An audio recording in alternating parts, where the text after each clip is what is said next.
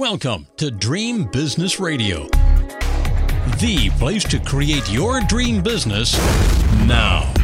Get ready for some inspiration, some encouragement, some proven business building strategies, and a couple of new ideas that you haven't even thought of. It's time to leave slow and steady as she goes to the other entrepreneurs because this program is all about speed and fast results.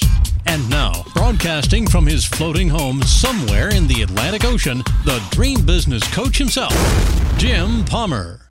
Hello there, everybody. Welcome to another live episode of Dream Business Radio. It is 303. Tony, you're now you're going to understand why sometimes technical difficulties. I don't know if the the line didn't go all the way under the Atlantic Ocean because is it the Atlantic or I don't know. I don't know my geography. I don't know. I don't know. but my, my friend Antonio is coming to us from Italy. That's right. Correct, Tony? No, France today. Oh, France, uh, you are all over the place. But when we when we first met a couple months ago, you said, "Well, I'm not from the states, so I don't celebrate Thanksgiving." I said, "You're the guest for the day before Thanksgiving." Oh goodness!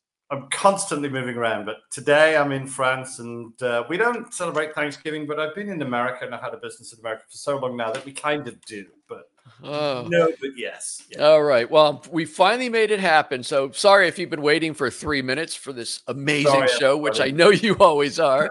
uh, but anyway, I am Captain Jim Palmer, the Dream Business Coach. I'm the founder of the incredible Dream Business mastermind and coaching program, creator of No Hassle newsletters. But most importantly, today, every Wednesday at 3 p.m. Eastern, I'm the host of Dream Business Radio. This is a weekly podcast created to help you grow your dream business. This is episode 581. And as, as you now know, my special guest is Antonio Garrido, and he comes all the way from France today. So, Tony, I am thrilled to have you on my program. Uh, Jim, I'm so delighted to be here.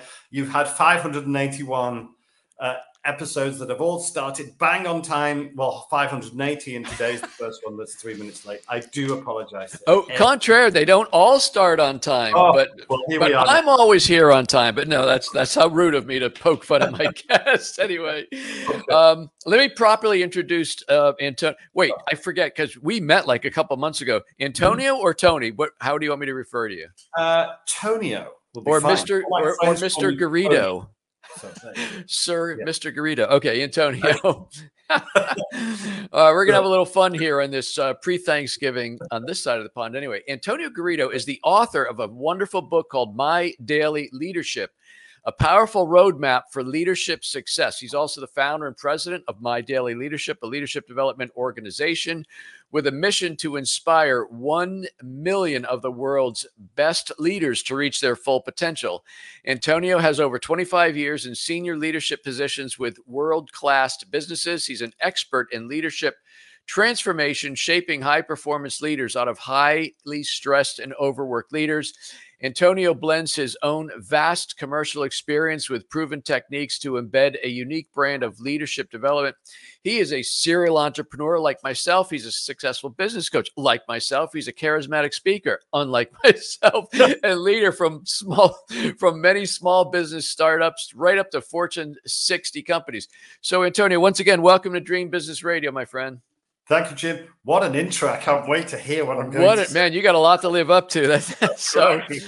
you know, um, so folks, you know, I told you I, I I've been pitched almost 180 times this year, and there's what six more weeks to be on my show, which is a weekly show. So I really get to pick and choose. And you know, I love marketing, I love branding, I love mindset. And one of the, I think, one of the topics I often get pitched on is leadership. So, no offense to my guest, but I'm like, eh, leadership and other. But I looked at Antonio, I looked at what he's done, his career, and I looked at the book and I said, I got to get you on. So, we had a good conversation almost two months ago. Um, yeah. Antonio, I want to ask you um, a little bit about your background first. Like, one of the things I, I hear from my uh, listeners of over 10 years is that they love the backstory. Of course, they love their, if there's a struggle, I was very, very poor. Then I discovered the secret. Now I'm very, very rich. Not, not quite like that. but there's always a journey involved with, with achieving the success that you have. Tell us a little bit about your entrepreneurial journey, if you would. Well, thank you for that. I'll start, uh, you know, I'll try and keep it uh, as succinct as possible. But I think I had to start with my dad, which I know that wasn't the question that you asked me. But my dad was uh, you know, from the name Antonio Garrido, right, or Garrido. Um, it's not, you know, it's not a normal Idaho name. Uh, so there you go. So he's Spanish. My father's Spanish. My mother was Greek. But my father came from an incredibly, uh, incredibly humble and meager and poor background where uh, he was a shepherd in rural Spain. Incredibly, he couldn't read or write. He never went to school. Didn't you know? Kind of didn't know anything, but was mm-hmm. incredibly intelligent. Anyway, what's all that got to do with the price of fish? Because um, he was always very insistent that his kids, by the time he kind of got to the UK and kind of reached quote unquote civilization, he was insistent that his kids would, you know, be educated, go to university, learn something, you know, uh, useful in his view. Having said that, although he never went to school and he couldn't read and write and all that kind of stuff, he successfully started five businesses. Right? Oh my, my goodness! family all have their own businesses. So one of the things that he used to tell me all the time when I found myself working for, you know, leading you know, huge companies with uh, thousands of employees and billions in revenue. I, I, didn't start there, by the way. I, mm-hmm. I worked there. Maybe we'll talk about the genesis of that. But we would have this running shtick, he and I. He would say, How was your day? And I'd say, Terrible, I've been fired. And he would say, Terrific, right? we kind of had this thing going on forever. And he said, um, and I remember this from you know tiny all the way through to you know university and beyond. Uh, one of the one of the expressions that he had, and he had many, uh, one of his favorites was, It's better to be the head of a mouse than the tail of a lion. And what he meant by that was, you know, start your own business, be an entrepreneur, start something, mm. right? Make wealth, grow people, grow businesses. And it was kind of, it was in his blood and kind of stamped on my DNA. Anyway, when I first came out of university, I flew in the face of all of that because I was an architect, right? I was always, I didn't want to do any of that stuff. I just kind of wanted to be an architect. For the bizarre and vain and foolish belief that all I would do would be design cathedrals and museums hotels and huge, huge, great, you know, monoliths and, you know, leave my indelible mark on, on the face of the earth for the rest of eternity. What ended up happening, I was doing lots of kitchen extensions for Mrs. Miggins and so on, right? Ah, so, Mrs. Higgins' kitchen. I was wondering who did that. yeah. So I was kind of, you know, I came out of university wanting to be an architect. I I, I I'm being slightly disingenuous because I did design a couple of buildings that won awards. But anyway, that notwithstanding, uh, what then happened was I, I, I, I was recruited by an individual. Well, I was recruited by an organization, but the leader of that business saw something in me. It may be that he saw that I was a fairly dreadful architect, but but he saw something in me that he kept encouraging me to learn about leadership, learn about mm. management, learn about business growth, learn about, you know, he, he said, I'd been working for him for a couple of years and he said, he wanted me to go back to university to do an MBA in strategic business management, you know, that kind of thing. Right. So, um, so now I look back, I was thinking, was he telling me I was a poor architect? But, but what he actually was, was one of the most inspirational, phenomenal leaders I worked for by luck, them by design. And um, I learned so much from him, and he kept giving me, you know, bigger and bigger and bigger divisions, and then organizations, and then kind of countries to run, and you know, for, for the organization. So, so he was my, I guess, my start into leadership, and then more by. So, Tony, I need, I'm going to interrupt you just real quick. I just need to let you know I have about 12 questions to ask you in this oh, half hour format. Okay. So, I'm right. kidding you. Okay, here we go. 15 semi. So I found myself working for genuinely, I would genuinely now, I can say it quite categorically, world class leaders, right? Very inspirational, very well developed, high uh, emotional intelligence leaders. and to the extent that I eventually, uh, my wife and I decided, for reasons that we don't have time to talk about, to go to Miami and start a business. So we mm-hmm. went to Miami, started our own business, grew that into the third biggest kind of sales and business development company in the world. And then I wrote a couple of books for them. Then I wrote this book, and then we started another business, and that's how we are here today. Jim, uh, normally that takes me about forty-five minutes to answer that question. There you go. I hope that I hope that was useful. No, what was it? well, it is very useful because I heard in in that forty-two minute eloquent answer you just I, yeah, I heard that you, you first of all humble beginnings and your dad. And one of the things I definitely picked up on was your dad encouraged you to pursue entrepreneurship. Uh, so many, you know, so many people that I've interviewed, it's like, no, go to university or, or college, whatever, and become a CPA. Some people become attorneys, some people do other things. And then the entrepreneurial bug kind of bites them later in their life. But you had that seed planted. And the other thing I picked up on was very early in, in your career, someone somebody was encouraging you to pursue leadership, which ended up being a big part of your life, maybe a little bit further down the road, and now the book and everything else. In doing my research for the interview, I, I read somewhere, I think it was in one of your blog posts, that developing a leader's number one resource is called action bias. In, in, in two or three minutes, what is action bias? Yeah, two, three, yeah, I heard that. Two, you like my little prompt? yeah, yeah, good. Okay, I heard that. Um, you know, there is nothing in this world, I think, as over as uh, uh, uh, over rewarded as planning and under rewarded as doing. Right. We can all kind of create a plan for something, right? How do I lose 20 pounds by in six weeks for the wedding? How do I do this? How do I do that? You ask 100 people, they give you 100 different plans and they're all really, really good plans. What's the difference between those that succeed and those that don't? Is those that succeed actually do something, right? You actually you can't think mm. your way mm. to greatness. So one of the things that we talk about all of the time when we're coaching our leaders and when we're kind of encouraging uh, businesses to grow and so on, is just make an imperfect start. Start and course correct on the way. When I was learning how to fly, right, uh, a, a million years ago, um, they, you know, if you were kind of taking off from one airport and going to another airport, you don't just take off and go on a bearing of, you know, heading of 273 and land two hours later and hope you're in the airport, mm. right? You course correct along the way a thousand times, right? And you're perfectly okay with that. You have a plan, which is the flight plan or the business plan and you just make an imperfect start knowing you're going to have to course correct. So many people are frozen, you know, analysis paralysis and all that kind of stuff. And we just say, look, make an imperfect start, but start, right? Inertia will catch you up. Course correct, learn along the way. Every you fail, that's fine.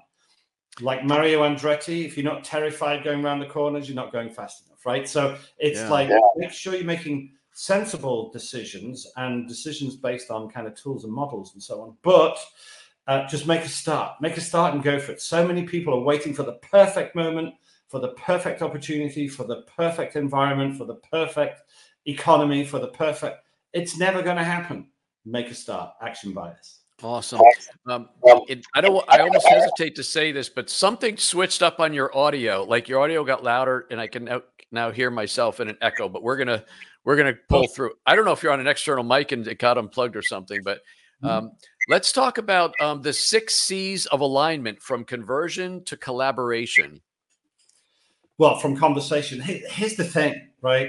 Um, and, and if you want to do some extra reading around this, there's a, a tremendous article, I think it was in Forbes, um, and it was just Google the man who saved Lego. right? So Lego, everybody loves Lego, right? But Lego yeah. was an organization that was uh, under terrible stress and it was probably months from collapse. Nobody kind of realizes that, right? We think Lego's been going for like, I don't know, 80, 100 years, something like that. And it's a tremendous business. Well, it is a tremendous business now, but there was a chap that saved Lego. And he had this belief that collaboration is is what it's all about, right? And he introduced this principle of collaboration into an organization. Here's what happens. Most businesses, everyone gets on, you know, and they can have a conversation with each other and they communicate. How are you today? What's going on? Right? That's kind of the first C, communication. Well, communication will get you so far. What we then need to do as the business is growing in, let's say, sophistication, the, the, the task is growing in importance, right? We've got to go from communication to coordination. You do this, now do that. And we have lots of managers coordinating things.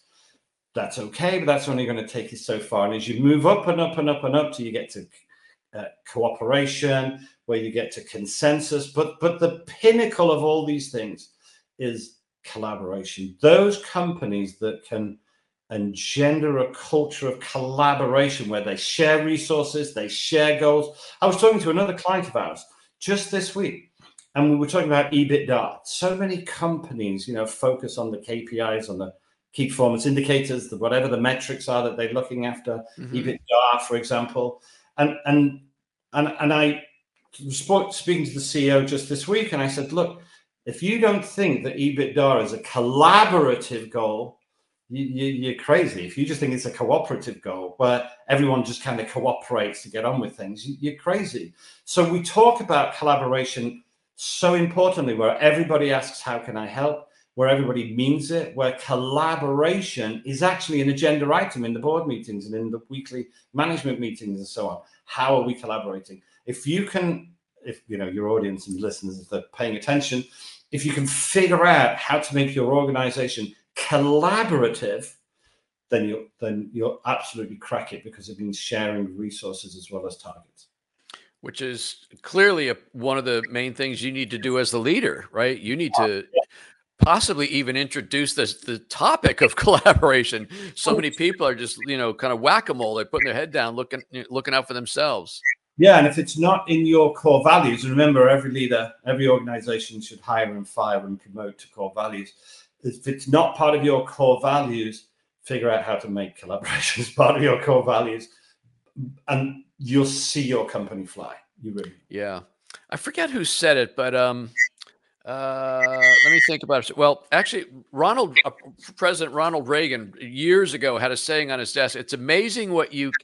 I don't know if it was Winston Churchill, but it's amazing what you can accomplish when it doesn't matter who gets the credit, which I, I think speaks to collaboration, right? So it really does. Uh, I, I, do you want me to give you an example of collaboration? Or sure. Yes, go ahead. So I was working for an organization, and the CEO said to me, to, to the you know the, the the board that we have to get more collaborative and and over about an 18 month period i saw the whole company evolve. It like took a, a step change in in in, in growth and uh, success when he kind of embraced this principle of collaboration. And here's the first time I saw it, I told this story a million times, and I've, I have now seen it happen a million more times. We were working for the company, company was struggling a little, down, marketing was struggling, the business was behind, things were a bit tricky. The logistics director in the middle of a board meeting said, Do you know what? We're a little bit quiet at the moment because sales are down, right? Because we've got targets and all that. I get it. Um, he says, I kind of got about eight eight guys at the moment who are nowhere near as loaded as they normally are. Oh, loaded for logistics, right? Loading vans. They're not as busy as they normally are.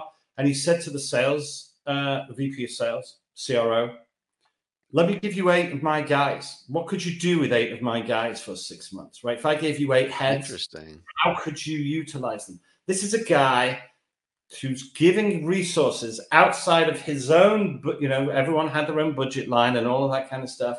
And he said, "Let me give you eight guys for six months. How would you? How could you utilize them?"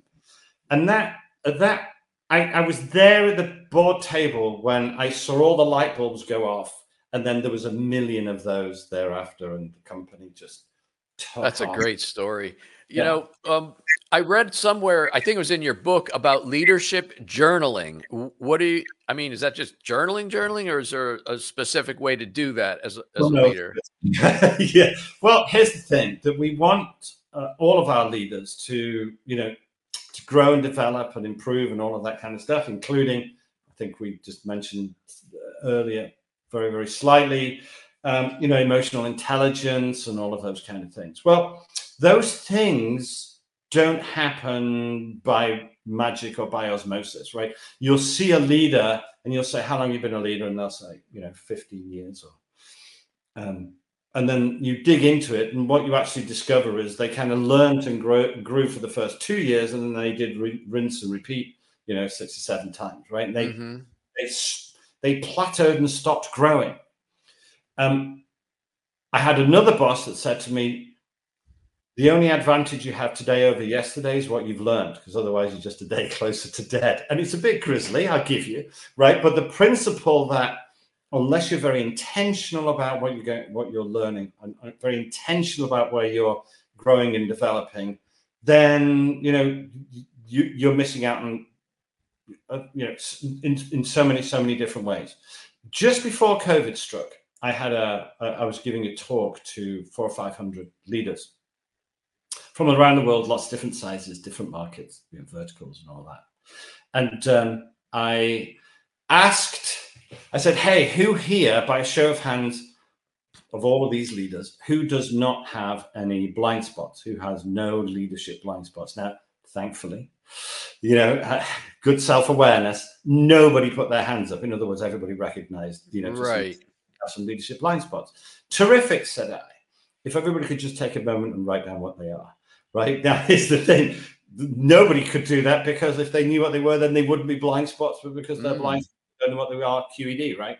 So what we say is, look, let's be intentional about what we learn, how we're trying to develop. Let's try and grow. Normally, the areas that we need to grow, I'd like the majority of the time, are the areas that we don't want to grow in, right? If you say to leaders, hey, what do you think you, you know where do you think your weaknesses might lie they'll say something slightly puerile and slightly flaccid and just kind of, maybe i could in, you know, improve in here maybe improve in there really what they're saying is because we know you know jim and i know your you know your audience knows that the magic happens outside your comfort zone right so right that there's no comfort in your growth zone and there's no growth in your comfort zone, right? So when we ask leaders, where do you need help?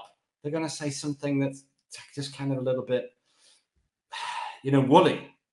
So we say, look, take an assessment. It doesn't have to be ours, ours is tremendous, but take an assessment, figure out where your blind spots are, figure out where you need to grow, right? Specifically in areas of people development, company development, self development, strategy development, and leadership development. Figure those out. And now let's start recording those things. So this comes back to our journal.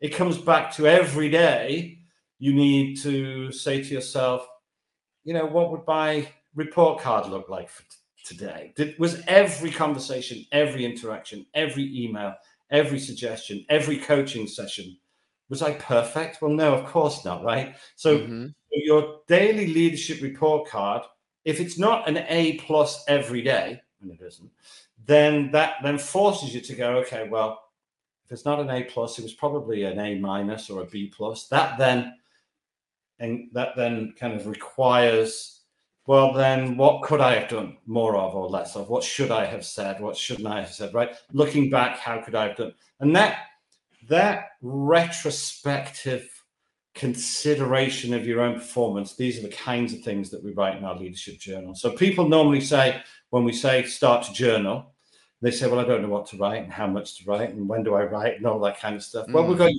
to just go to our website, free download, and just make an imperfect start. Just start. Action bias. We got about five minutes left. I want to talk to you about mindset. I was happy to see you address that in the book. Um, and you talk about how a lot of people tend to hold negative beliefs um, that will, as you and I know, if you hold negative thoughts, negative beliefs, you're going to attract negative results. So, how can leaders overcome holding negative thoughts, such as maybe even imposter syndrome? Yeah, for sure. Now, um, depending on which piece of research you read, most people have something somewhere between 60 and 70,000 thoughts a day.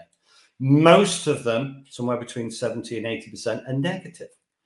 right? And we we kind of go into these doom loops and we think the same thing again and again and again and again. And it, you know, that's kind of how I get it. It's how our lizard brain has kept us safe for millions of years. I get that. Blueberries are good. We're not sure about red berries. Leave the red berries, steer wide of the red berries, right? So there's a lot of you know research for why that might be. So how can we have how can we hope to have a positive life if it's filled with negative thoughts? So let's come back to beliefs, as you mentioned, Jim. Where the beliefs come from. We're not born with them, like stamped on our DNA. We've learned them. We have learned these beliefs. Everything that you believe, everything that I believe, everything that everybody believes, we have learned.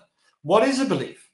Well, a belief is just something that we hold to be true. It doesn't mean it's necessarily true. It's just something that you believe. I think it was Mark Twain that said, um, what really gets us into trouble, I'm paraphrasing, so I can't think of the exact words, but what really gets us into trouble are those things that we absolutely know to be true, which absolutely aren't, right? It's something like that, right? So, okay, here's the thing about beliefs we've learned them, which means we can unlearn them. And it comes back to this recognizing what the problem is. So let's imagine, let's take it out of, let's imagine we have a salesperson, right? I know, I know we're short for time, but I'll just make it super quick. You may have some salespeople listening, right? Mm-hmm. If you believe, if it's just write, you know, like north, south, east, and west, write bear, B E A R, north, sorry, north, east, south, west. You know, like around the compass, like 12 o'clock, mm-hmm. 3 o'clock, 6 o'clock, yep. 9 o'clock. Write bear, B E A R.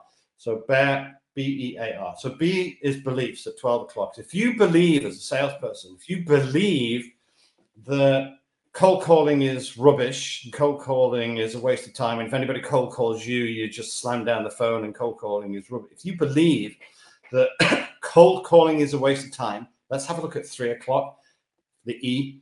What would you expect to happen, Jim, in the time if your manager says, Hey, I need you to make 20 cold calls a day? If you believe that cold calling is rubbish, what do you expect to happen? Waste time, right? You expect that's right. You're not going to make them. Your expectation is that's there's going to be a waste of time. So, what are your actions like at, at, at, the six o'clock now? What will your actions be? They'll be poor, right? They won't be fully committed. They won't be fully engaged. They'll be weak and half-hearted at best. So now we'll go to the nine o'clock. So, what will the results look like? The results will be terrible. So you expect it's called a self-fulfilling prophecy. If you believe something is terrible, you expect bad things to happen. So your actions are poor, the results are poor, and it just goes around and feeds back into your beliefs, right? And you just kind of go down this doom loop. Henry Ford said, if you think you can or you can't, you're right. So let's work on our beliefs. Where would we do that? We do that in our journal. Everybody has some self limiting beliefs. Take an assessment, talk to your wife, talk to your husband, they'll tell you. Right. So start thinking about which beliefs are holding you back. So let's say imposter syndrome, for example. If you think, I'm not so sure about this, people won't take me credibly, guess what? You will be unsure. People won't take you credibly, right? So, so we have to fix those self-limiting beliefs that are holding us back. So figure out what they are, and then start journaling about. Just kind of start with act as if, right? What would a leader that believed this way, how would they respond? How would they start to understand, get a picture of the leader that you want to be, and then let's make an imperfect start let's start moving that in that direction. That's awesome. Um, Antonio, how can people connect with you and learn more from you? Where do you want them to get your book? And I think you mentioned a free download at your website. So wrap all that up for us. yeah, there's loads of free downloads on our website, including you know, uh, you know, chapters and all that kind of stuff, and wherever you get your books, right? So Amazon, you know, paper, electronic, audio. I I narrated it. I narrated this one. I didn't rate, narrate my first two, but I'll do this one. I did this one and future ones. So just go to all the W's dot mydailyleadership.com so my daily leadership is just kind of behind me here. So www.mydailyleadership.com loads of free resources on there.